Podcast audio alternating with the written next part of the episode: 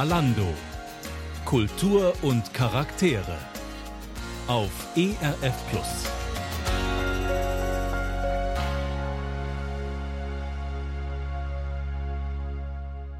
Sein Lieblingsplatz ist ein grünes Refugium mitten in der Großstadt. Michael Barth züchtet in Berlin in einem ehemaligen Pfarrgarten Bienen. Sein Lindenhonig ist in seiner Gemeinde und bei seinen Nachbarn schon legendär. Welche Bedeutung die Schöpfung für den gebürtigen Westberliner hat und was er von ihr lernt, darüber habe ich mit Michael Barth gesprochen. Wir haben uns in seinem Garten im Stadtteil Bukow getroffen. Mein Name ist Oliver Jeske. Herzlich willkommen zu einer neuen Ausgabe von Kalando Kultur und Charaktere.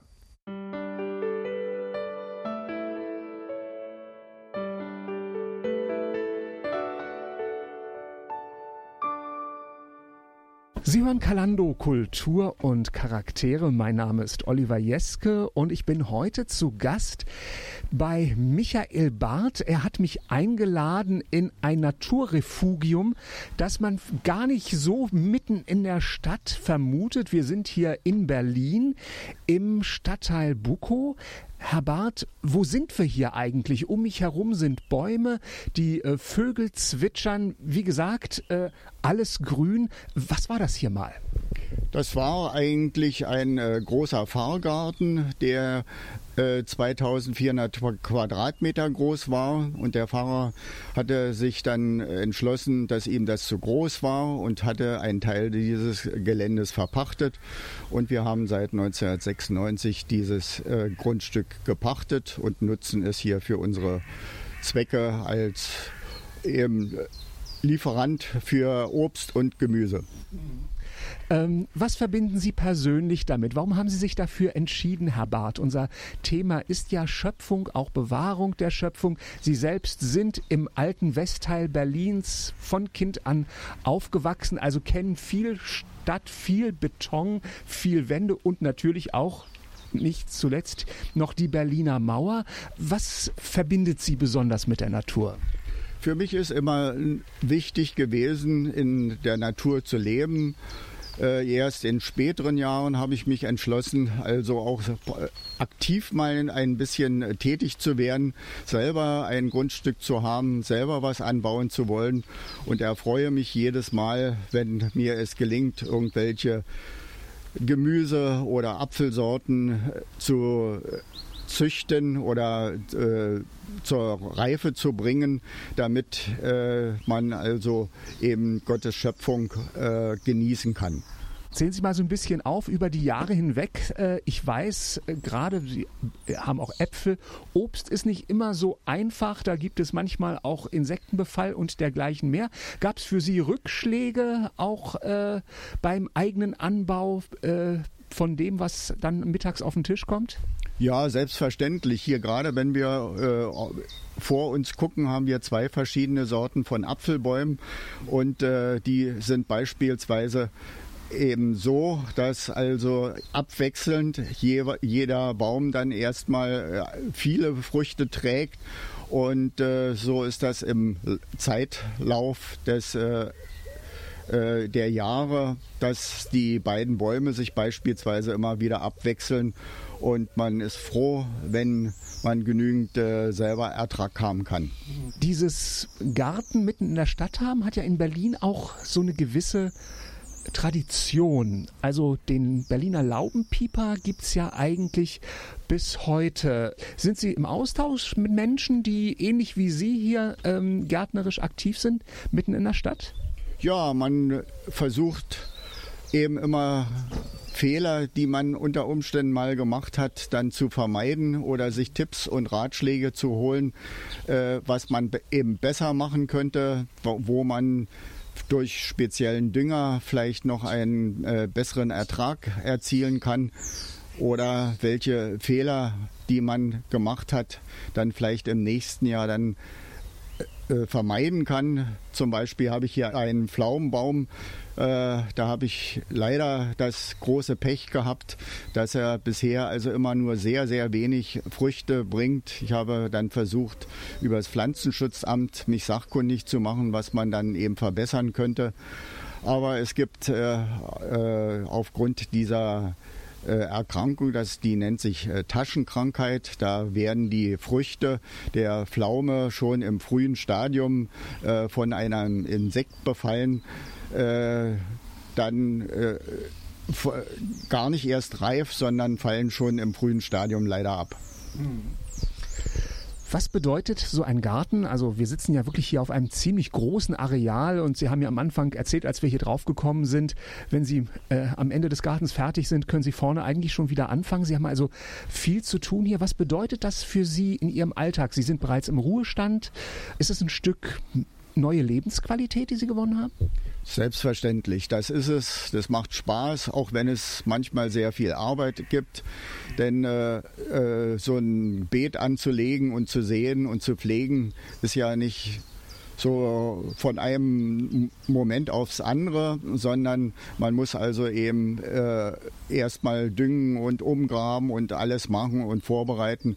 Und es macht Spaß, wenn dann doch Erträge erzielt werden können und äh, man von diesen Erträgen dann nachher im Winter oder wann auch immer davon profitieren kann.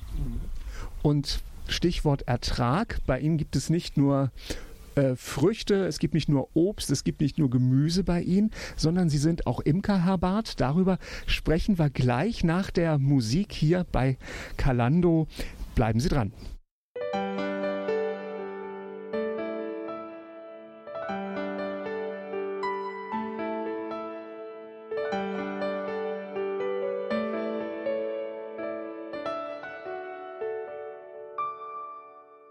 Sie hören Kalando Kultur und Charaktere. Heute hier am ERF-Mikrofon Michael Barth. Wir sitzen in seinem wunderschönen großen Garten mitten in Berlin, eigentlich im Süden Berlins. Natur mitten in der Großstadt. Herr Barth, Sie sitzen in weißer Kleidung vor mir. Ich habe schon spontan äh, etwas frotzelnd bei unserem äh, Wiedersehen. Wir kennen uns schon länger gesagt, es fehlt eigentlich nur noch der weiße Blumenstrauß. Nein, Sie sind nicht auf Freiers Füßen, Sie sind lange schon verheiratet. Aber Sie sind seit sieben Jahren Imker. Wie sind Sie dazu gekommen? Mich hat die Imkerei schon immer interessiert und ich hatte mich dann durch Bücher und Zeitschriften äh, mit dem The äh, Thema beschäftigt. Für mich war dann logisch, äh, dass ich also erstmal einen Kursus besuche, um die, das Fachwissen zu erlangen.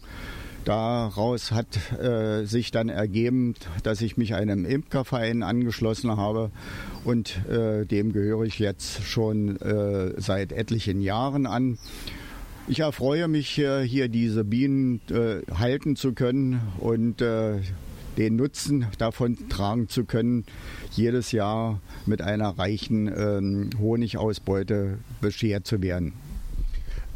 Also ich muss sagen, ich hätte erstmal am Anfang ganz, ganz großen Respekt. Wie äh, lange ist denn die Zeit von dem Zeitpunkt, wo man sich das erste Mal überhaupt mit dem Imkerdasein beschäftigt, bis dahin, dass ich wirklich so weit bin oder in dem Fall, dass Sie so weit gewesen sind, dass Sie mit Ihrem ersten Bienenvolk begonnen haben? Ja, na, das war ungefähr nach einem halben, dreiviertel Jahr nach dem Abschluss des äh, Lehrgangs, äh, der in Hohen Neuendorf. Da haben wir ein großes Bieneninstitut und da findet in der Regel solche Ausbildung statt. Äh, dann bin ich zu einem Imker gegangen, der hat mir freundlicherweise von seinen Völkern ein Volk abgegeben und äh, das habe ich dann hier auf meinem Gelände ähm, in den entsprechenden Behältnissen äh, aufgestellt und äh, über die Jahre sind dann äh, mehrere Bienenvölker durch Teilung äh, dann daraus geworden und äh, ich freue mich äh, eben immer, wenn ein Volk wie also in diesem Jahr auch gut über den Winter kommt und man in den Frühjahr gehen kann um ein neues Bienenjahr zu durchlaufen. Lassen Sie uns mal so ein bisschen durch dieses Jahr gehen. Ich glaube, vielen derer, die uns jetzt zuhören, geht's wie mir. Ich weiß, dass Honig lecker schmeckt, aber wenn ich ganz ehrlich bin, so richtig, wo der genau herkommt und wie das alles läuft, das ist für mich bis jetzt noch ein Buch mit sieben Siegeln. Sie werden jetzt dieses Siegelwachs im wahrsten Sinne des Wortes für uns so ein bisschen lüften. Erzählen Sie mal so über das Jahr, äh, wie verläuft so ein Imkerjahr? Was an Arbeit investieren Sie in Ihre Bienenvölker?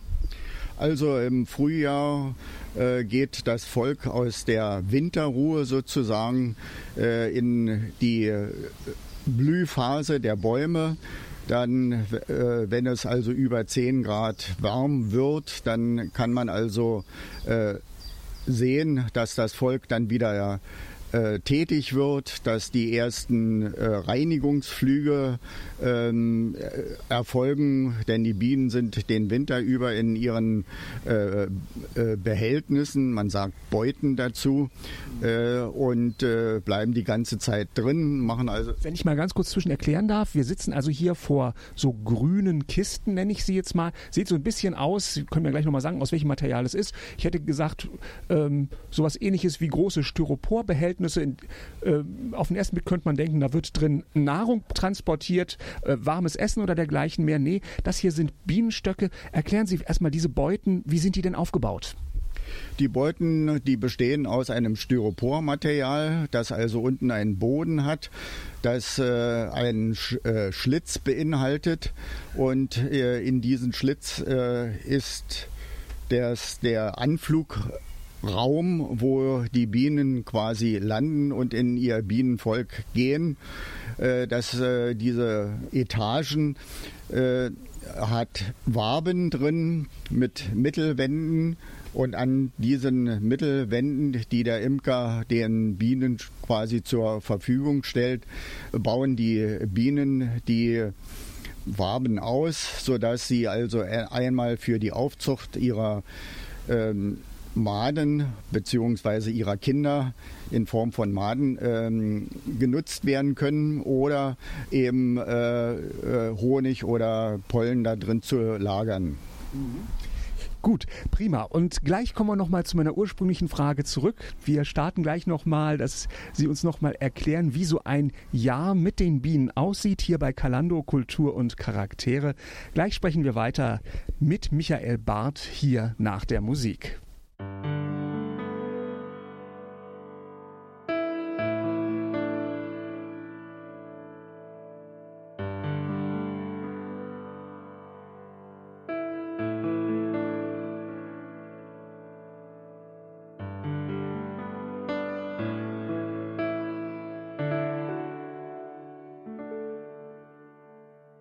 Sion Kalando Kultur und Charaktere heute aus dem wunderschönen Garten von Michael Barth. Er wohnt in Berlin und ist Hobby-Imker. Herr Barth, wir sitzen hier vor solchen Beuten, wie Sie mir erklärt haben, also großen Styroporkästen, in denen die Bienenvölker leben. Sie haben mir vorhin erzählt, die überwintern dort, also halten ihre Winterruhe oder Winterschlaf. Sie können mir das gleich nochmal besser sagen. Wie geht es dann weiter im Jahr? Ja, wenn äh, die Bäume anfangen zu blühen, dann ist für die Bienen wieder der Auftakt äh, rauszufliegen, an Blüten zu, äh, zu fliegen und äh, zu sehen, ob da schon eben Nektar oder Pollen zu finden ist. Wenn sie dann fündig geworden sind, äh, fliegen sie dann wieder in ihren Stock zurück, haben, äh, lagern dann das Eingesammelte ein, arbeiten die Pollen oder den Nektar, den sie gefunden haben, um in Form von Honig. Und der Imker gibt ihnen äh, über den Winter, da man ihnen ja den Honig genommen hat, äh, einen Zuckersaft den sie also umarbeiten und äh, für ihren Wintervorrat äh, dann äh, benutzt haben. Und dieser Wintervorrat wird dann durch die neuen Blüten und ähm, den Honig ersetzt und dient eben zur Nahrung für das Volk oder für ihre Nachkommenschaft. Und welchen Einfluss können Sie darauf nehmen, welchen Honig Sie ernten? Ist das automatisch durch Ihren Garten hier so ein bisschen vorgegeben, was für Pflanzen drumherum stehen? Oder können Sie da auch übers Jahr so ein bisschen sozusagen unterschiedlichen Honig ernten? Ja, das ist einerseits äh, einmal vorgegeben bei mir hier in meinem Garten, äh, welche Blumen und äh, Bäume ich hier angepflanzt habe. Äh, die Bienen fliegen in der Regel in einem äh, ungefähr drei Kilometer Umkreis und gucken, wa was sie an äh, Blüten und Pollen dort finden und äh, das tragen sie ein. Der Imker ist insofern äh, in der Lage, wenn er also bestimmte Sorten von Honig ernten will, die Bienenvölker dann eben in die Gebiete zu bringen, wo eben spezielle Kastanien oder Linden oder Rapshonigfelder sind und dort die Bienen aufzustellen. Und dann gibt es eben den sogenannten Sortenhonig, äh, den der also dann überwiegend äh, aus diesen Pflanzen stammt. Aber das machen Sie jetzt in Ihrem Fall nicht. Ihre Bienen stehen hier immer in Ihrem Garten, ja? Ja, die stehen hier bei uns und äh, bedingt dadurch, dass wir relativ viel Lindenbäume haben, haben wir also einen überwiegend äh, Lindenhonig. Der ist also, wenn man sich den anguckt, äh, ist der also etwas heller als die normalen Honigsorten. Aber äh, eben durch gezielten Anbau von entsprechenden Pflanzen kann man äh, eben versuchen, äh, entsprechenden Sorten Honig zu erlangen. Nun ist ja gerade es ist noch nicht allzu lange her, dass die aktuellen Zahlen durch die Medien gegangen sind. Eine Million Arten von Lebewesen auf unserem Erdball sind vom Aussterben bedroht. Sie sind ja sicherlich auch in der Diskussion mit Ihren Imkerkollegen, Herr Barth. Ähm, was bewegt Sie denn im Moment so als Imker? Ja, wir sehen das also auch mit Sorge und äh, wir können natürlich nur den Aufruf starten an die Landwirte, doch möglichst eben auf äh, entsprechende äh, Dünge oder Spritzmittel zu verzichten. Denn die äh, Wissenschaft hat festgestellt, dass diese Düngemittel äh, eben leider auch auf den Organismus der Honig oder Wildbienen Einfluss nimmt und es dazu kommen kann, dass die Bienen äh, eben äh, nicht so lange leben, entweder vielleicht den gar nicht mehr den Rückweg in ihren äh, Bienenstock äh, findet und irgendwo auf dem äh, Feld äh, sterben. Das ist leider in der letzten Zeit durch das leider berühmt-berüchtigte Glyphosat äh, geschehen. Man kann also nur hoffen, dass die Landwirtschaft Einsicht hat, darauf verzichtet und äh, eben bienenfreundlichere Sp äh, Spritzmittel zu finden und die dann eben für die Düngung und äh, den Erhalt der Pflanzen eben einzusetzen. Als Imker sind Sie ja eigentlich auch ein Partner der Landwirtschaft, denn Sie nützen ihr ja auch. Ne? Ja, das ist richtig. Denn die, äh, ohne eine Bestäubung der Pflanzen würden die äh, Landwirte nichts ernten. Und äh, das ist äh, eben das Wichtige, dass eben eine Bestäubung der Pflanzen stattfindet, denn sonst äh, haben wir nichts zu äh, essen.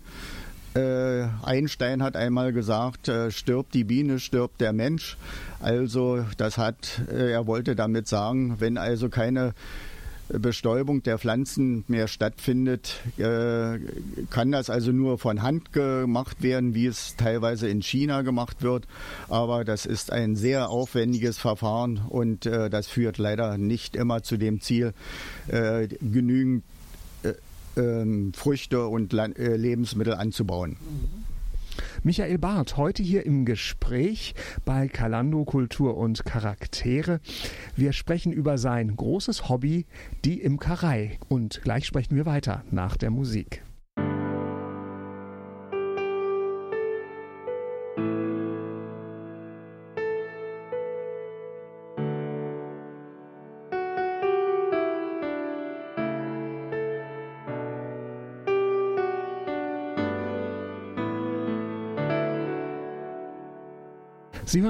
Kultur und Charaktere.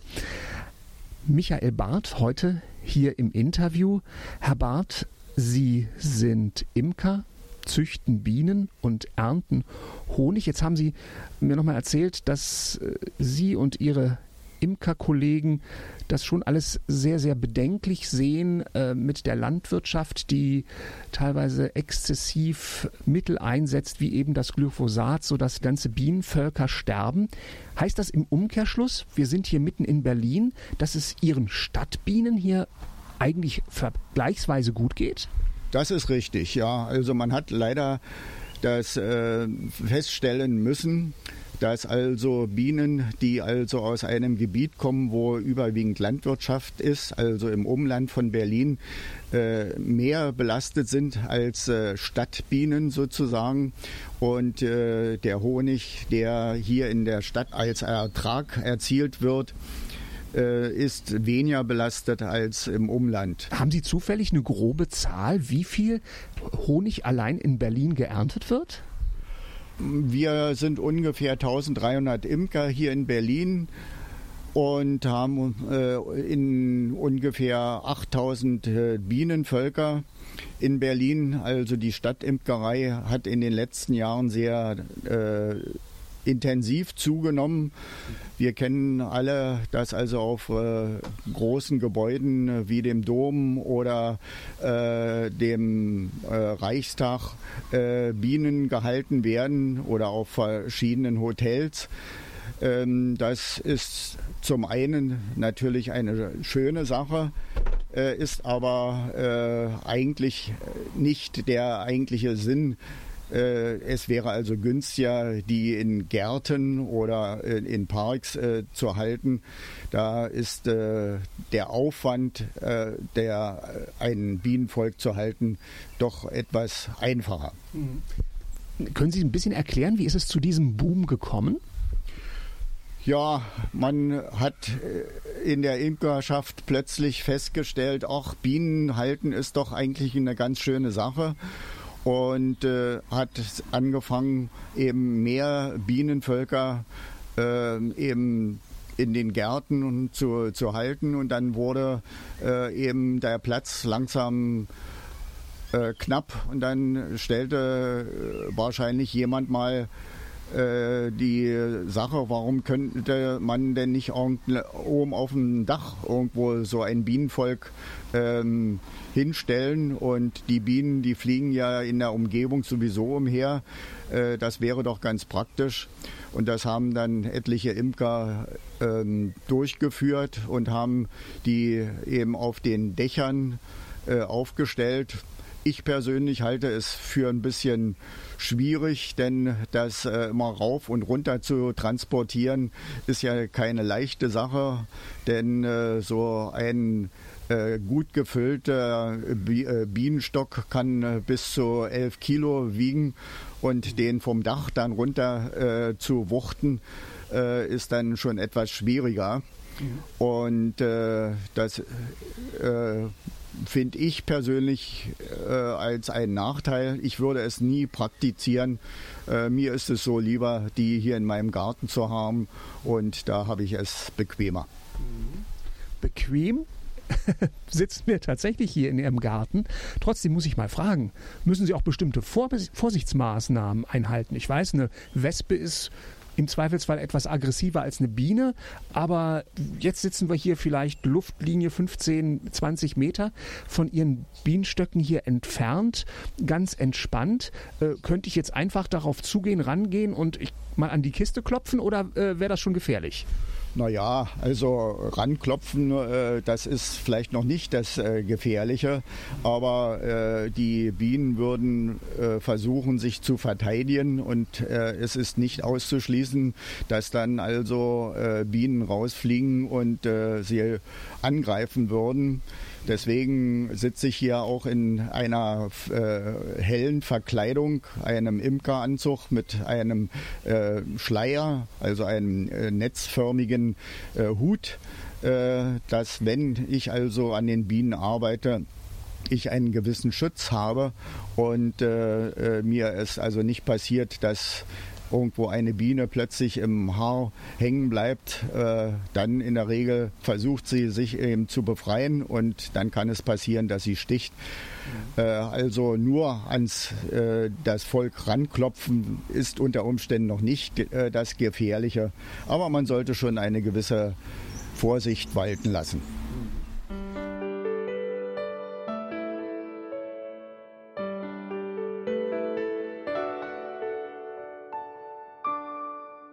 Simon Kalando, Kultur und Charaktere. Heute sprechen wir über das Imker-Dasein. Michael Barth lebt in Berlin, mitten in der Großstadt im Süden Berlins und um uns herum wunderschönes Grün. Hier, wir sind auf einem Kirchengrundstück, ein Teil davon ist ihm sozusagen mal angeboten worden als Garten, den er nutzen kann. Um uns herum viele Bäume. Ja, man für mich persönlich würde ich sagen, der Erholungsfaktor setzt eigentlich gleich sofort ein, wenn man hier bei Ihnen reinkommt, Herr Barth. So dieses Miteinander von Großstadt und Natur. Wie empfinden Sie das für sich selbst? Sie hatten mir erzählt, dass Sie erst vor einigen Jahren angefangen haben, hier selbst Gärtner zu sein in Berlin. Sagen Sie rückblickend, ach Mensch, eigentlich hätte ich mir das äh, viel früher gewünscht. Was gibt Ihnen das? Was bringt Ihnen das? Das ist ein schöner Freizeitwert, der nicht zuletzt gekoppelt ist äh, mit schönen Erträgen in Form von Honig, den, den ich selber genießen kann. Und da wir also genügend äh, Ertrag immer haben, können wir das also auch an äh, Freunde und Bekannte weitergeben. Ich nutze dieses Grundstück, äh, obwohl es manchmal viel Arbeit ist, aber man freut sich über alles das, was wächst und gedeiht und äh, es bringt uns doch einen großen Erholungsfaktor. Mhm. Herr Barth, Sie sitzen vor mir im typischen Imkerdress, ganz in weiß. Hat das eine besondere Bewandtnis eigentlich, die Farbe weiß? Die Farbe Weiß ist äh, ähm, insofern schon etwas äh, besonders. Man sagt also, wenn man also an den Bienen arbeitet, sollte man also keine dunkle Kleidung äh, verwenden, weil die Bienen dunkles, äh, äh, dunkle Bekleidung eben als eine Bedrohung ähm, empfinden. Deswegen hat sich das eingebürgert, äh, dass ein Imker möglichst in einer hellen Kleidung sprich also hier in der Form äh, in einem weißen Anzug ähm, imkert. Das empfinden die Bienen nicht so als eine Bedrohung, als äh, zweite Sache kann der Imker noch einen äh, gewissen Rauch einsetzen, den er dann in das Volk äh, gibt, wenn er am Volk arbeiten will oder muss, um Kontrollarbeiten zu machen. Äh, der Rauch äh, signalisiert den Bienen, hallo, hier ist eine Bedrohung, der Wald brennt, ich muss mir noch schnell einen Honigvorrat holen und in der Zeit, wo sie quasi den Honigvorrat sich holen, kann der Imker äh, dann entspannter äh, das Volk durchsehen, ob äh, eben äh, das Volk sich gut erholt hat oder entwickelt hat. Und ähm, das ist äh, dann äh, einfaches Arbeiten. Herr Barth, Sie selbst haben auch schon Völker verloren, haben Sie mir erzählt. Ja, die Völker sind leider nicht ähm, ausgeschlossen, dass die mal krank werden können. Es gibt eine für die Bienen sehr äh, schlechte Erkrankung, die nennt sich amerikanische Faulbrut. Das ist eine bakterielle Erkrankung. Äh, kein Mensch weiß, wie die in das Volk kommt. Ähm, sie führt dazu, dass die Maden in den Bienenwaben äh, sich dann selber zersetzen äh, dann bleibt äh, leider nur eben der Weg, dass ein Veterinär sich das anguckt. In der Regel führt es dazu, dass das Volk dann äh, eben vernichtet werden muss und äh, alles, was mit den Bienen zu tun gehabt hat, äh, muss dann auf, in einem sehr aufwendigen Verfahren desinfiziert werden und möglichst versucht werden, dass eben wieder bakterienfrei oder bakterienarm zu bekommen. wie schmerzhaft ist so ein Verlust? Ich sag mal, zu einem Haustier wie einem Hund oder einer Katze kann ich mir vorstellen, baut man natürlich eine persönliche Beziehung auf. Wie ist das mit so einem Bienenvolk? Ganz ehrlich, also ich blicke da so ein bisschen als Außenstehender drauf. Äh, geht es einem auch ein bisschen ans Herz? Irgendwie sind es ja doch auch Lebewesen, oder? Ja, das ist natürlich auch ein äh, äh, Verlust, den man hinnehmen muss.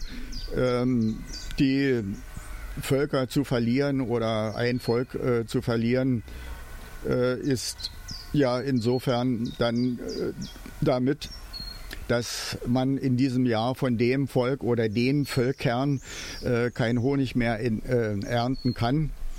Äh, das ist also dann im gewissen Sinne auch ein finanzieller Verlust, den man dann erleidet. Äh, aber man baut ja auch zu dem Volk äh, irgendwo ein Verhältnis auf. Und so aller, wie man einen Hund hält, so ist das, wächst einem also auch so ein Bienenvolk ans Herz. Und in unserem Vorgespräch habe ich auch gelernt, so eine Biene lebt gar nicht so lange. Nein, eine, äh, das Leben einer Biene äh, der normalen Arbeiterin äh, ist also, hat einen 30-tägigen Zyklus. Nach 30 Tagen erneuert sich quasi das Volk von sich äh, selber. Die Bienenkönigin dagegen, die haben in der Regel eine Lebenszeit von drei bis vier Jahren, vielleicht auch fünf Jahre. Äh, und wird äh, durch die Erneuerung des Volkes dann äh, eben für Jahr für Jahr dann eben wieder äh, weitergetragen. Sion Kalando, Kultur und Charaktere, heute im Gespräch der Hobby-Imker Michael Barth aus Berlin und ich bin jetzt ganz gespannt. Wir werden gleich mal zusammen in so einen Bienenstock hineingucken.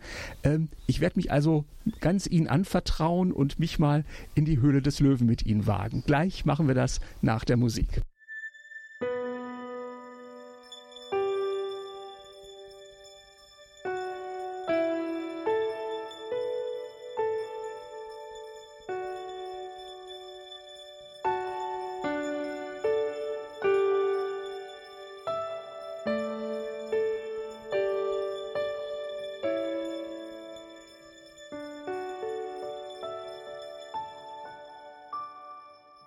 Sion Kalando, Kultur und Charaktere. Heute im Gespräch Michael Barth. Er ist Hobbyimker und eben gerade hat er mich zusammen mit seiner Frau in einen richtigen Imkerdress gesteckt. Ich gucke jetzt also hier durch die Gitter durch, bin in alle Richtungen abgedichtet. Herr Barth, äh, wie nähern wir uns denn jetzt dem ähm, Bienenvolk am besten? Ja, na, wir werden von hinten mal rantreten an den Bienenstock und mal gucken, indem wir also den Deckel äh, abmachen äh, mal sehen, wie ähm, wild das Volk ist oder ob es ruhig genug ist. Und dann äh, werden wir ja sehen, äh, wie, ob wir intensiver da reingucken können. Mhm. Im Moment sehe ich auch, einige Bienen fliegen hier rein und raus. Diese Aktivität, die gibt es eigentlich so über den ganzen Tag, solange die Sonne scheint, nehme ich mal an, oder? Ja, eigentlich so, bis es dunkel wird. Dann äh, geht das Volk in in den Bienenstock wieder rein und äh, dann äh, machen sie sozusagen Innenarbeiten. Mhm. Ja. Also, Herr Barth zieht sich jetzt gerade Handschuhe nochmal an und äh, ich nehme mal an, wird gleich eine dieser grünen Kisten hier von oben öffnen. Und dann schauen wir mal ran. Aha, jetzt sehe ich erstmal, ach so, erstmal muss noch eine Folie runter und darunter wimmelt es jetzt vor lauter Bienen. Und dass sie äh, die Bienen jetzt hier stören, das nehmen die ihnen an sich nicht übel. Naja, also sie mögen es natürlich nicht. Wir äh, sollten das also nicht zu lange machen. Mhm. Äh, ich mache das also auch gleich wieder zu. Dann äh, ist die Wärme, die in dem Volk ist, äh, nicht so schnell entwichen. Mhm. Und wie Sie sehen, die fliegen schon hoch. Ich mache also lieber die äh, Abdeckfolie erstmal wieder rauf. Und so gucken wir jetzt wie durch ein Fenster und können das äh, Volk uns äh, in Ruhe hier angucken. Mhm. Ähm, haben Sie grob eine Einschätzung, wie viele Tiere sind das jetzt, die jetzt zum Beispiel hier in diesem Volk leben? Naja, das können ungefähr um, um die 5000 äh, schon sein. Mhm. Ich habe eine zweite, zweite äh, Etage, eine Zarge äh, eingesetzt, damit also dort der Honig eingetragen werden kann. Und unten in der unteren Etage äh, ist ähm, äh, das äh, eigentliche Brutvolk. Da würde ich jetzt äh, vorsichtshalber nicht rangehen wollen, äh, wenn das also reicht. Dann gucken wir ja. hier wie, wie durch ein Fenster ja. einfach und mal uns das Volk an. Mhm. Und äh, Sie haben vorhin schon äh, diesen klassischen Rauch, den man ja kennt, so ein bisschen vorbereitet. Ähm, was ist das? Woraus besteht der? Ja, da kann man eigentlich alles äh, nehmen, was, was irgendwo Rauch erzeugt. Äh, äh ich nehme in der Regel ähm, äh, Holzspäne oder ähm, Eierkartons zum Anzünden. Das entzündet sich leichter und äh, eben äh, der Rauch ist eben dafür da, dass dem Volk eben vorgeflunkert wird, dass der Wald brennt und eben sie sich äh, mit einem Honigvorrat eindecken müssen und in der Zeit äh, kann dann der Imker äh, etwas ruhiger arbeiten. Gibt es eigentlich in Deutschland verschiedene Bienenarten? Haben Sie hier eine bestimmte oder ist das, gibt es allgemein nur eine Honigbiene? Nee, es gibt verschiedene Bienenarten. Äh, wir hier in Berlin haben äh, die, äh, überwiegend die Mellifera, Entschuldigung, die Carnica natürlich. Ne? Die Carnica nutzen wir hier. Ähm, die kommt sozusagen mal ursprünglich aus Kärnten. Äh, das hört man ja aus dem Namen Carnica äh, und äh, die ist also hier in Berlin am weitesten verbreitet. Es gibt auch andere Bienensorten, ähm, die die Imker hier in Berlin benutzen, aber wie gesagt, die Carnica ist die am weitesten verbreitete. Und ähm, ich beschreibe das gerade noch mal ein bisschen für die Hörer, die das jetzt natürlich nicht sehen können. Äh, in dieser großen Kunststoffkiste, die diesen Bienenstock darstellt, sind ähm, verschiedene, ja, beschreiben Sie noch mal, äh, das sind im Prinzip so große Felder, die Sie da reinstecken, Herr äh, Barth. Ja, das sind äh, Rähmchen und in, an diesen Rähmchen sind äh, Wachsplatten äh, drangehangen äh, die sind da befestigt. Man hat also normalerweise immer elf äh, Rähmchen und äh, diese, äh, an diesen Rähmchen äh, und an diesen Wachsplatten baut das Volk äh, eben ihre Waben auf und je nach Benutzung entweder zum Sammeln des Honigs oder für die Vorhaltung des Brutvolkes äh, werden diese Rähmchen benutzt. Die sind aus Holz und wie gesagt haben eine äh, aus, Wachs, äh, aus einer Wachsschicht bestehende Mittelwand und das bauen die Bienen von, äh, von sich aus selber auf. Und ähm, ähm, da sie also Wachsdrüsen haben und können sie also eben den, den Wachs selber erzeugen. So, und ich glaube, jetzt werden wir uns langsam und vorsichtig wieder ein wenig wegbewegen hier und wir sprechen hier gleich weiter bei Kalando Kultur und Charaktere. Währenddessen fliegen hier schon wieder die nächsten Bienen in den Bienenstock von Michael Barth ein.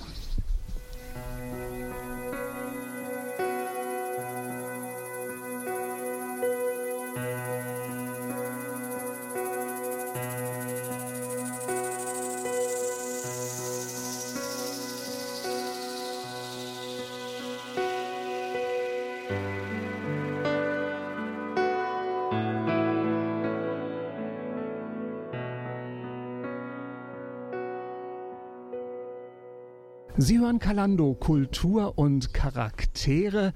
Ich bin inzwischen zurück mit Michael Barth vom Bienenstock, von der sogenannten Beute gekommen und ich bin nicht einmal gestochen worden. Also ich kann äh, garantieren, Herr Barth verstärkt sein Handwerk nicht nur, weil ich auch schon mal in den Genuss seines leckeren Honigs gekommen bin, sondern offensichtlich geht er auch gut mit seinen Bienen um. Herr Barth, kommen wir noch mal so ein bisschen auf die Erkenntnisse, die Sie so ein Stück weit gewinnen können aus Ihrem Dasein hier als Imker und auch mit der Pflege ihres Gartens hier. Jesus Christus war ja jemand, der sehr, sehr viel Beispiele aus der Natur auch gewählt hat, ähm, als er zu den Menschen gesprochen hat. Gibt es für Sie Dinge, die Sie so in Ihrem Umgang mit vielleicht den Bienen, vielleicht mit der Natur hier in Ihrem Garten gewonnen haben, wo Sie sagen, ach, da sind mir Dinge, die, die unser Schöpfer eigentlich in diese Natur hineingelegt hat, deutlicher geworden? Ja, es sind mir äh, verschiedene Dinge eben klar geworden. Äh, die Vergänglichkeit zum einen, äh, dass also Pflanzen, die wir dies Jahr vielleicht äh, angebaut haben, im nächsten Jahr schon nicht mehr da sind oder dass man also pfleglich e-, eben mit der Natur umgeht. Wir haben ja jetzt in den letzten Jahren gelernt, dass der Klimawandel uns äh, sehr äh, in Anspruch nimmt und wir also pfleglicher mit unserer Umwelt umgehen sollten. Und äh, da ich also aktiver Christ bin, und äh, auch in der äh, Gemeinde tätig bin, äh, kann ich also verschiedentliche Beispiele aus meinem Garten äh, auch in meine Predigten mit reinnehmen. Auf der einen Seite war Jesus ein Fan von der Stadt. Er hat sich in Jerusalem bewegt. Er ist dort gewesen, wo die Leute waren, zu Feierlichkeiten im Tempel und dergleichen mehr. Hat dadurch natürlich auch, ich sag mal, heute würde man sagen, eine Breitenwirkung gehabt. Gleichzeitig war er jemand, der sich auch zurückgezogen hat in die Stille. Nehmen Sie ein Stück Stille in Ihrem Garten wahr, auch wenn doch hier, ich sag mal, an der direkt angrenzenden Straße ähm, Autos vorbeifahren? Ist Stille für Sie persönlich, Herr Barth, mehr als nur äh, die äußere Reizlosigkeit? Ja, Stille ist mir sehr wichtig und äh, manchmal setze ich mich auch nur ruhig in meinen Garten, äh, genieße die Natur und äh, manchmal, wenn dann auch noch gerade die Sonne vielleicht scheint, äh, das so im Garten zu sitzen und zu genießen, ist schon etwas Schönes und ich freue mich dann immer über Gottes Natur und bin ihm dankbar dafür, äh, das äh, eben haben zu können. Äh, Arbeit und Entspannung im schönen Wechsel. Kommen Sie selbst auch, ich möchte das jetzt nicht überstrapazieren, äh, auch in einen größeren Einklang mit sich selbst und ihrem Schöpfer? Hat das ein besonderes Entspannungspotenzial, wenn Sie hier in Ihrem Garten leben und arbeiten? Ja, das hat es äh, zweifellos, denn äh, manchmal aus der Hektik äh, des Alltags, wenn man dann in den Garten ähm, sich zurückzieht und dann irgendwo eine Ecke anfängt, äh, irgendwas äh, zu umzugraben oder zu äh, kultivieren, da gehen die Gedanken dann ganz schnell weg von, der, von dem Alltag und äh, man gewinnt also eine Ruhe und äh, kann vielen Gedanken nachgehen. Manchmal sind mir also auch schon ähm, Passagen für eine Predigt, die ich dann vielleicht mal zu halten habe oder einen Artikel, den ich zu schreiben habe, eingefallen äh, das notiere ich mir dann manchmal schnell, damit ich es dann bis nach Hause nicht vergessen habe. Aber es ist schon ein großer, großer Entspannungswert. Michael Barth, der Hobby-Imker aus Berlin. Wir sprechen gleich weiter nach der Musik hier bei Kalando Kultur und Charaktere.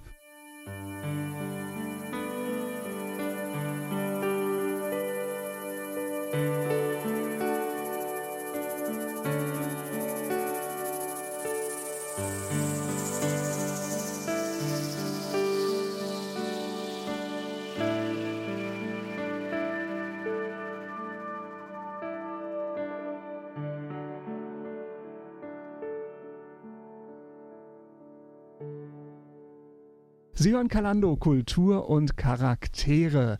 Heute im Gespräch Michael Barth. Er ist Hobbyimker mitten in der Großstadt von Berlin, hat einen wunderschönen Garten hier. Früher gehörte dieses Gelände mal zum Pfarrhaus. Wie ist das denn in Ihrer Gemeinde hier? Sie gehören hier zur evangelischen Landeskirche.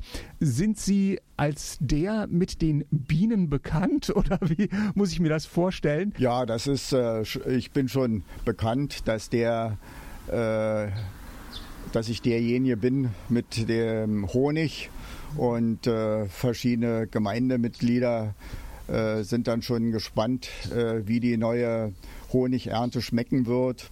Und äh, ich habe also verschiedentlich schon meine Honige in der Gemeinde weiterverkaufen können. Und äh, das macht mir immer wieder Freude. So als Berliner Großstadtpflanze, wenn ich das mal so sagen darf, haben Sie auch Gelegenheit, so, ich sag mal, die nachfolgenden Generationen ein bisschen ans Thema Natur ranzuführen? Haben Sie vielleicht auch mal Besuch von Menschen, die sagen, ach, äh, Imker mitten in der Stadt äh, kenne ich noch gar nicht, möchte ich mal kennenlernen? Ja, zum einen kommen Passanten, die an dem Grundstück vorbeigehen, mal und sehen, ich mal lasse meistens die Tür offen und dann gucken sie mal rein und auch sagen, äh, das ist ja ein schöner Garten, obwohl er äh, nicht der äh, gepflegteste ist und freuen sich daran. Hin und wieder kommt hier aus dem nahen Kindergarten auch mal eine Gruppe und guckt sich die Bienen an und ist dann ganz interessiert äh, zu sehen, wie die Bienen ein- und ausfliegen. Und als Belohnung gibt es dann immer einen äh, Löffel Honig zum Kosten. Wenn Sie so selbst das erzählen hier, Sie sind auch mit Kindern aus dem Kindergarten unterwegs. Was ist die wichtigste Botschaft, die Sie versuchen, an die nachfolgende Generation weiterzugeben? Wir haben vorhin schon so ein bisschen drüber gesprochen. Bewahrung der Schöpfung, ein Thema, was vielleicht möglicherweise noch nie so brennend aktuell war wie heute. Ähm, wo denken Sie, müssen wir umdenken, damit auch noch die Generationen nach uns die Natur so genießen können, wie wir es heute hier tun können? Zum einen ist es wichtig, dass wir uns klar machen, dass nicht alles, was machbar ist, auch gemacht werden muss. Wir müssen sensibler mit der Natur umgehen. Wir müssen ein Gespür haben für die Natur, dass die Natur uns braucht, so wie wir die Natur brauchen. Äh, denn ohne den Eingriff und die Pflege äh, einem, in einem Garten äh, ist die Erhaltung der Schöpfung äh, nicht machbar. Wir können nur bedingt äh, Eingriff nehmen in äh, die äh, Gestaltung von dem Klima und der Natur. Und das sollte für uns das Wichtigste sein. So sollten wir wenn es also notwendig ist, unter Umständen auch politisch mal Einfluss nehmen und äh, eben sehen, dass entsprechende Gesetze erlassen werden, die die Pflege der Natur gewährleisten kann. Haben Sie persönlich für sich vom Lebensstil Dinge möglicherweise auch umgestellt durch Ihre Erkenntnisse, die Sie als Imker gewonnen haben?